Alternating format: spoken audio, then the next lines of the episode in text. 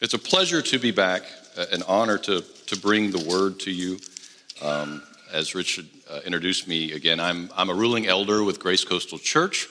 I live in Bluffton with my wife, uh, Chris. We've been married 26 years, and we have two sons, uh, Jake and Sam, that are 16 and 13 and a half. So uh, we have good times and uh, good times and bad, uh, full of teenage emotions and things like that, but it's a lot of fun. Um, and they would have been here with us today, but uh, there was there's a, a school dance next week, and they had to get new clothes or something like that. So I was glad to not be a part of that. So. But it is, it's a pleasure to be here. And, you know, we share your joy. Uh, at Grace Coastal, we're, we're so pleased and very happy that uh, Daniel has been called. And uh, it's a pleasure to meet him at Presbytery yesterday. Uh, we, we, as you know, are having our installation service uh, tonight for uh, Pastor Jason Crenshaw, whom we have called. And it, it took us a while as well uh, to, to, for our search committee to find and then, uh, and then to, to, complete that process. And, and we know it's taken you guys a while as well. And so, uh, like, like I said, we just simply share your joy and, and look forward to seeing what God is going to do. There's a, uh, there's a sense of relief that that's completed, but also a sense of mission that comes upon you as a church uh, when the process is closed, that uh, God is now going to continue and do uh, what He's going to do. And so we're excited about all that for you guys and, and know that you're praying for us as well. So, uh, and, and, and I suppose part of having me here today is to make you guys extremely relieved that uh, Daniel will be up in this pulpit very soon. So, um, uh, but, but again, very, very much glad. And our word, our word today comes from uh, the message today comes from the book of Matthew, Matthew chapter 6, and we'll read verses 5 through 15.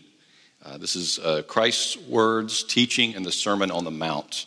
And uh, I have a new Bible for Christmas, and the print is somehow smaller than my previous one. And so um, if I stumble, I apologize. My clothes are a little tighter since Christmas, too, and I'm not sure about that either. But in deference to the word, let's please stand for the reading Matthew 6, verses 5 through 15. Give ear to the word of the Lord. And Jesus says, And when you pray, you must not be like the hypocrites, for they love to stand and pray in the synagogues and at the street corners that they may be seen by others. Truly, I say to you that they have received their reward. But when you pray, go into your room and shut the door and pray to your Father who is in secret, and your Father who sees in secret will reward you. And when you pray, do not heap up empty phrases as the Gentiles do, for they think that they will be heard for their many words. Do not be like them, for your Father knows that what you need before you ask Him. Pray Him, pray then like this: Our Father in heaven, hallowed be your name. Your kingdom come, your will be done on earth as it is in heaven. Give us this day our daily bread, and forgive us our debts, as we also have forgiven our debtors and lead us not into temptation, but deliver us from evil. For if you forgive others their trespasses, your heavenly Father will also forgive you.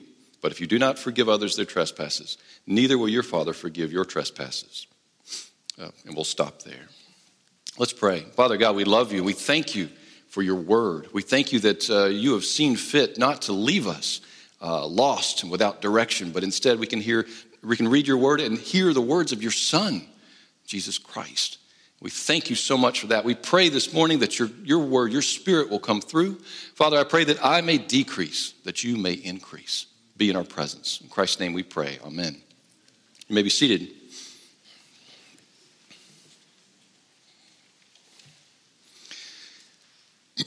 Yeah, this is uh, from the Sermon on the Mount, one of my favorite sections of the Bible, um, and uh, one that I, I, highly recommend if you've never studied it to to spend some time just digging through the, the, the Sermon on the Mount. It encapsulates much of what Jesus uh, has, has presented to us and describes to us what life as a believer is all about.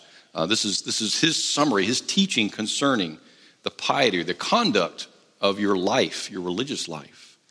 Uh, you know, it's, uh, there's a lot to be said about kings these days. Jesus is King of Kings, and um, you know, and, and, and we have our Heavenly Father. You know, we, we've got uh, the latest drama going on with, uh, was it Prince Harry and Meghan uh, that are out there, if you follow along with any of that sort of stuff, you know, and it's, it's kind of sad to see sometimes the dialogue that goes back and forth with this sort of thing. It's like, you know, kings once upon a time used to, used to conquer continents And, and now they're, they're just like a reality show, or they're just wanting you to buy your book. It's, it's pretty amazing.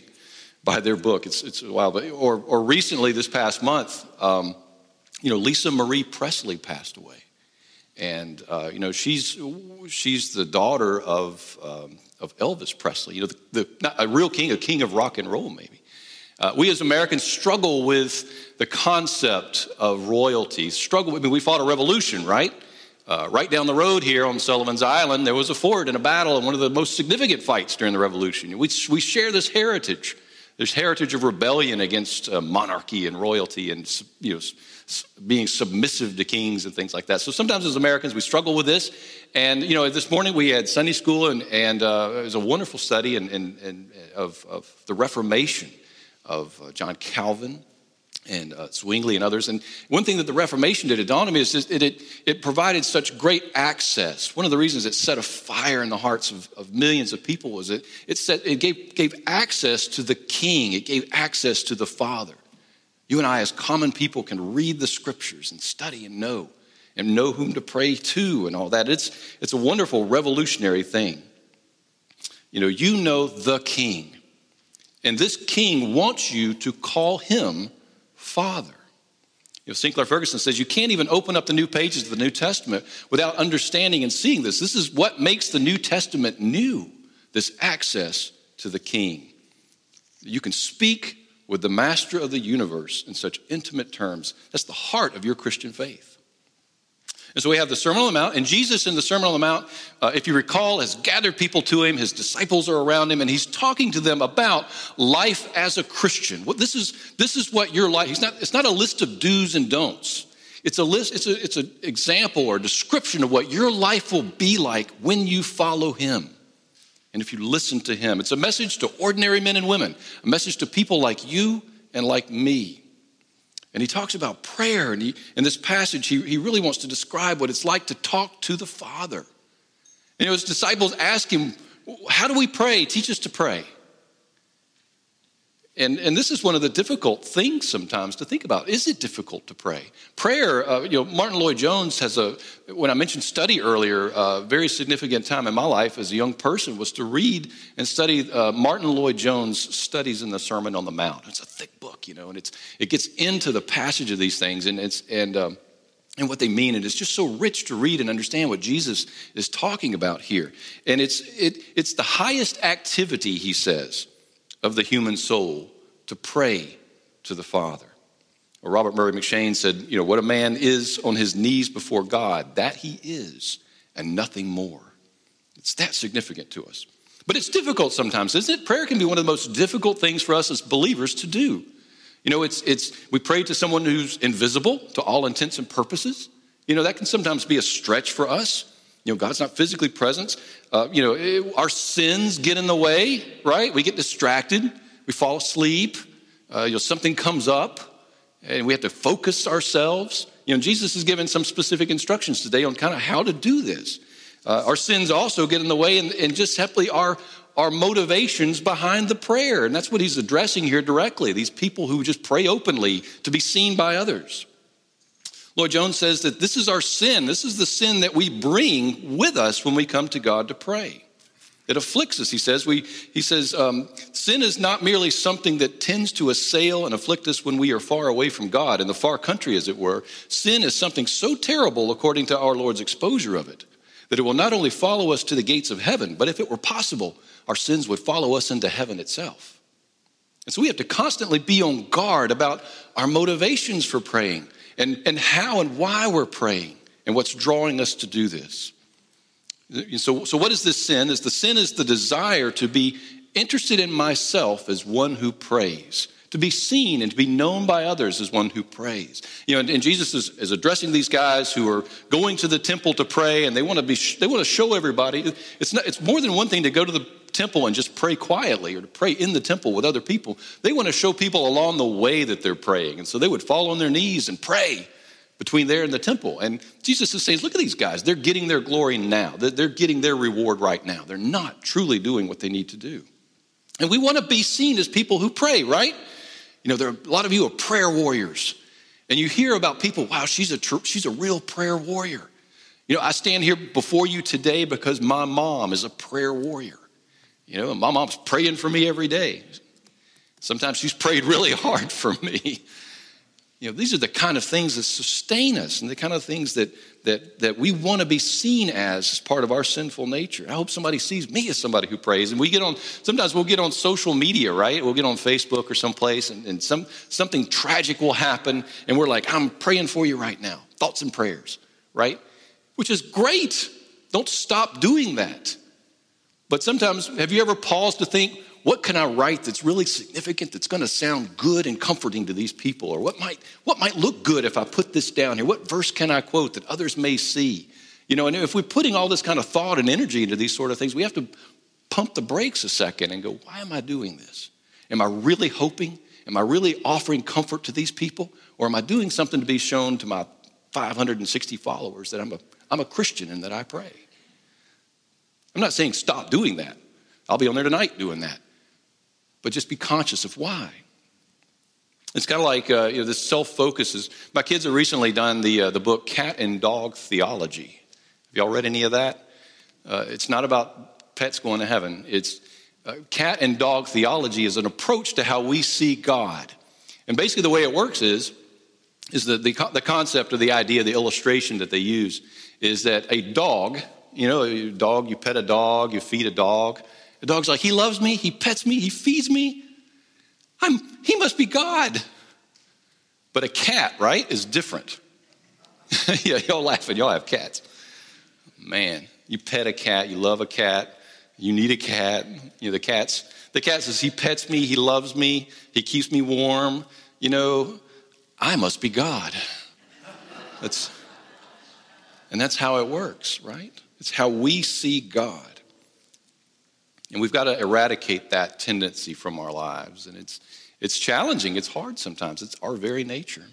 So, what Jesus is saying is one way to do this is just to pray, have a, have a vibrant and robust prayer life, and go to, your, go to God, go to, go to your Father in heaven, he says. Take it one step further, go to your Father in heaven. And then he describes what it means to have a Father in heaven. And he says, when you pray to the Father, pray personally. Pray to him as your father. Let's look at verses 5 and 6. And he says, And when you pray, you must not be like the hypocrites, for they love to stand and pray in the synagogues and the street corners that they may be seen by others. Truly I say to you, they have received their reward. But when you go, go into your room, shut the door, pray to your Father who is in secret, and your Father who is in secret will reward you. Pray to your invisible Father, he says. Jesus, right out, understands and knows that we will struggle with this. But he says, that's okay. That's what you should do. Pray to your Father. You know, doing things in secret is a theme of the Sermon on the Mount. He actually tells us six, six places in the Sermon on the Mount the things that we're supposed to do secretly. You know, you're to give secretly. Uh, right after this passage, he talks about fasting secretly. You don't walk around to how hungry you are.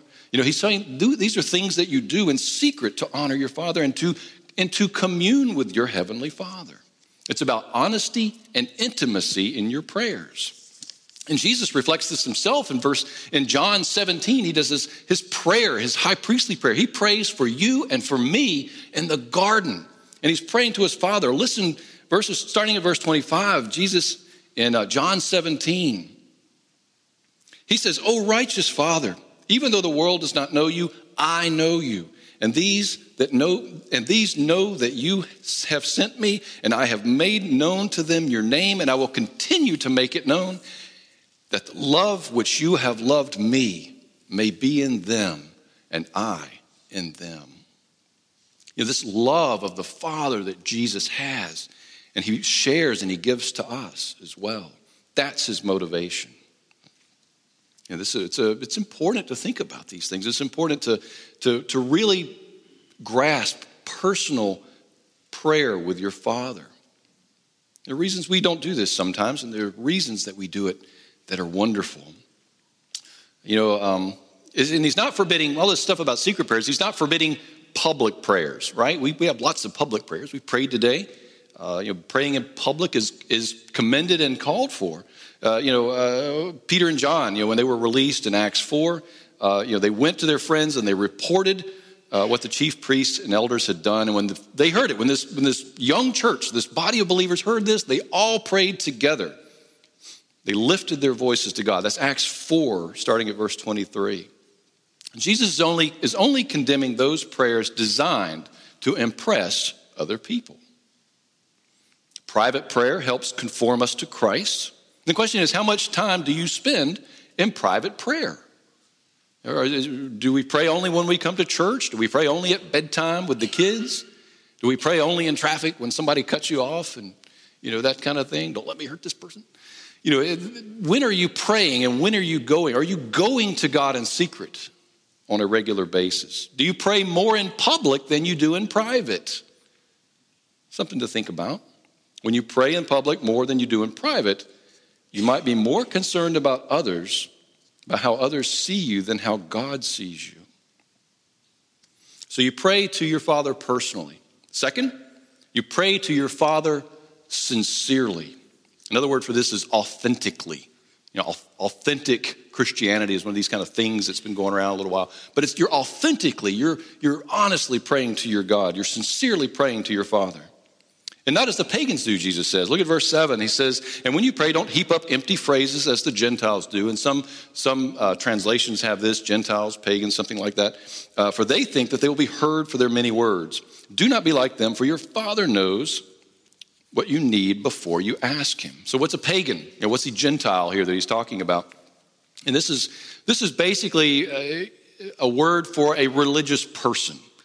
And Jesus is specifically talking about the pagans that are out there because a lot of people pray. A lot of religions pray. That's, that's a very, it's a factor of almost every religion is praying to something or someone or multiple things. And, and Jesus is like, don't be like those guys. They're religious and they pray with lots of words.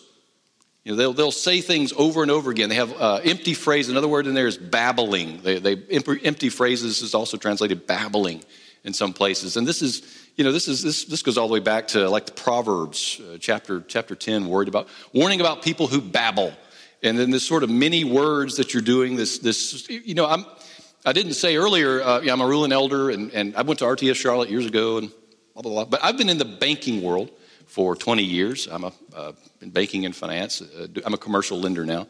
So you know, the sales arena. Some of you out there in sales or whatever, or maybe you're victims of salespeople. But you, you, you know, when the salesperson gets to talking fast is when you're trying to keep up with what's going on because that little fine print is coming out and you're struggling to keep up. And that's when the tricks happen, right? And you know, when I'm in a sale, I want to be like, I want to get this thing, I want to close this deal, and the temptation is just to blah blah blah blah blah blah blah blah blah blah. The guy's like, okay, okay, I'll sign. You know. That's what God is talking about. That's what Jesus is talking about. Don't come to your Father with just a million words, hoping He's going to hear you. Pray sincerely and know what you're praying for.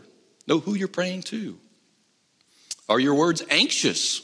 You know, that's, a, that's another thing. We often go to God when we're anxious or frustrated or upset, uh, but we don't go with a sense of just anxiety. God, are you going to hear me? God, are you going to listen to me? Because you know He will. Sometimes our words are cold and impersonal, they're mechanical.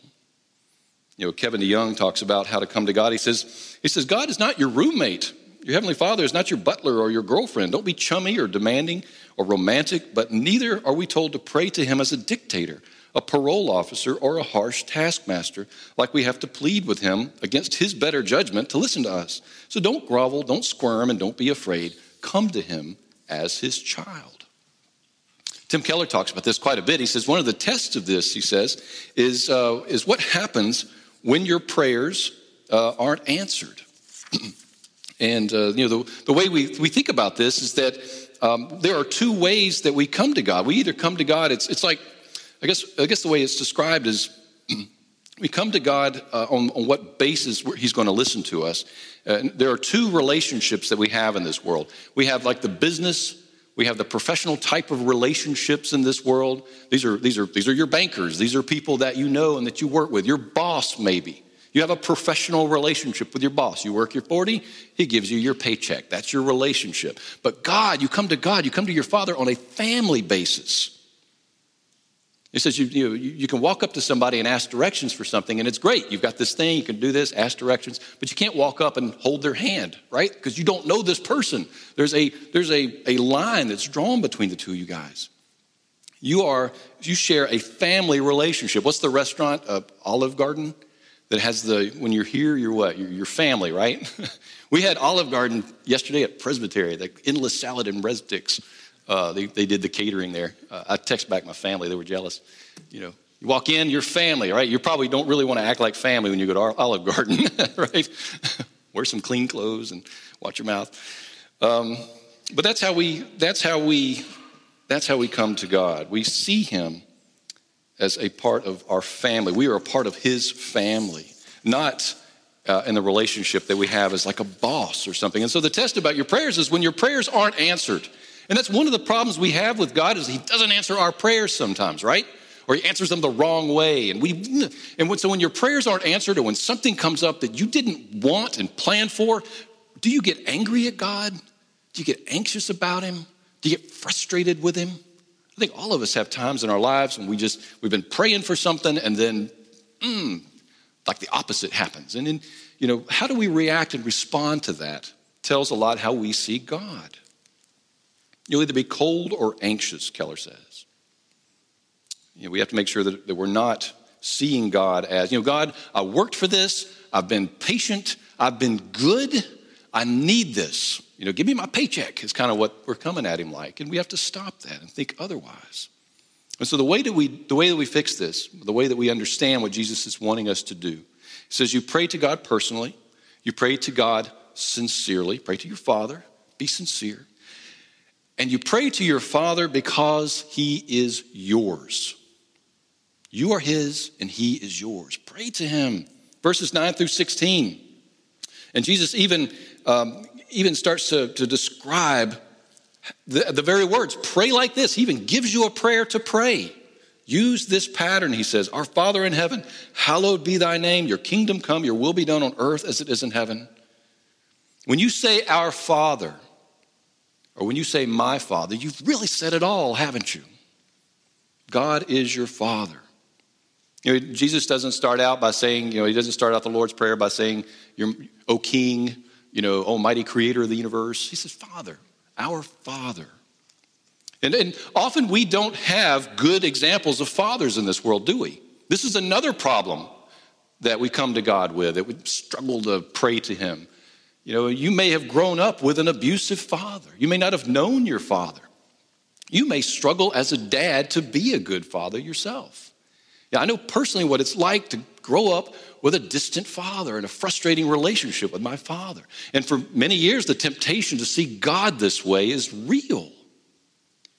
And this is another barrier we can have, and we struggle to overcome this. Some, some of you have wonderful relationships with your fathers, and you, you, you, you talk to him all the time, or you, you, you miss him dearly now that he has passed. He was there for you, and that's wonderful.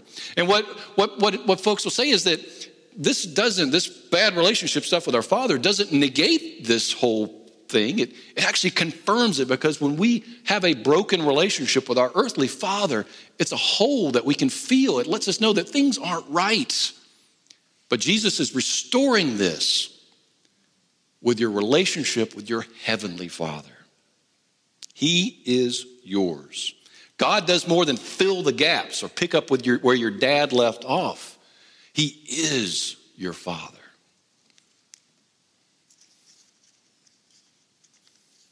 And you know, family's that way. You still have dealings with family members, right? You ever had a Thanksgiving meal where you just knew you had to sit across from somebody and you love them anyway? That kind of thing. You, know, you wouldn't have a perfect stranger come and do that stuff. You don't, you know, if somebody, some business associate treats you that way or some client or something like that, you know, the last thing you want to do is be nice to them, you know.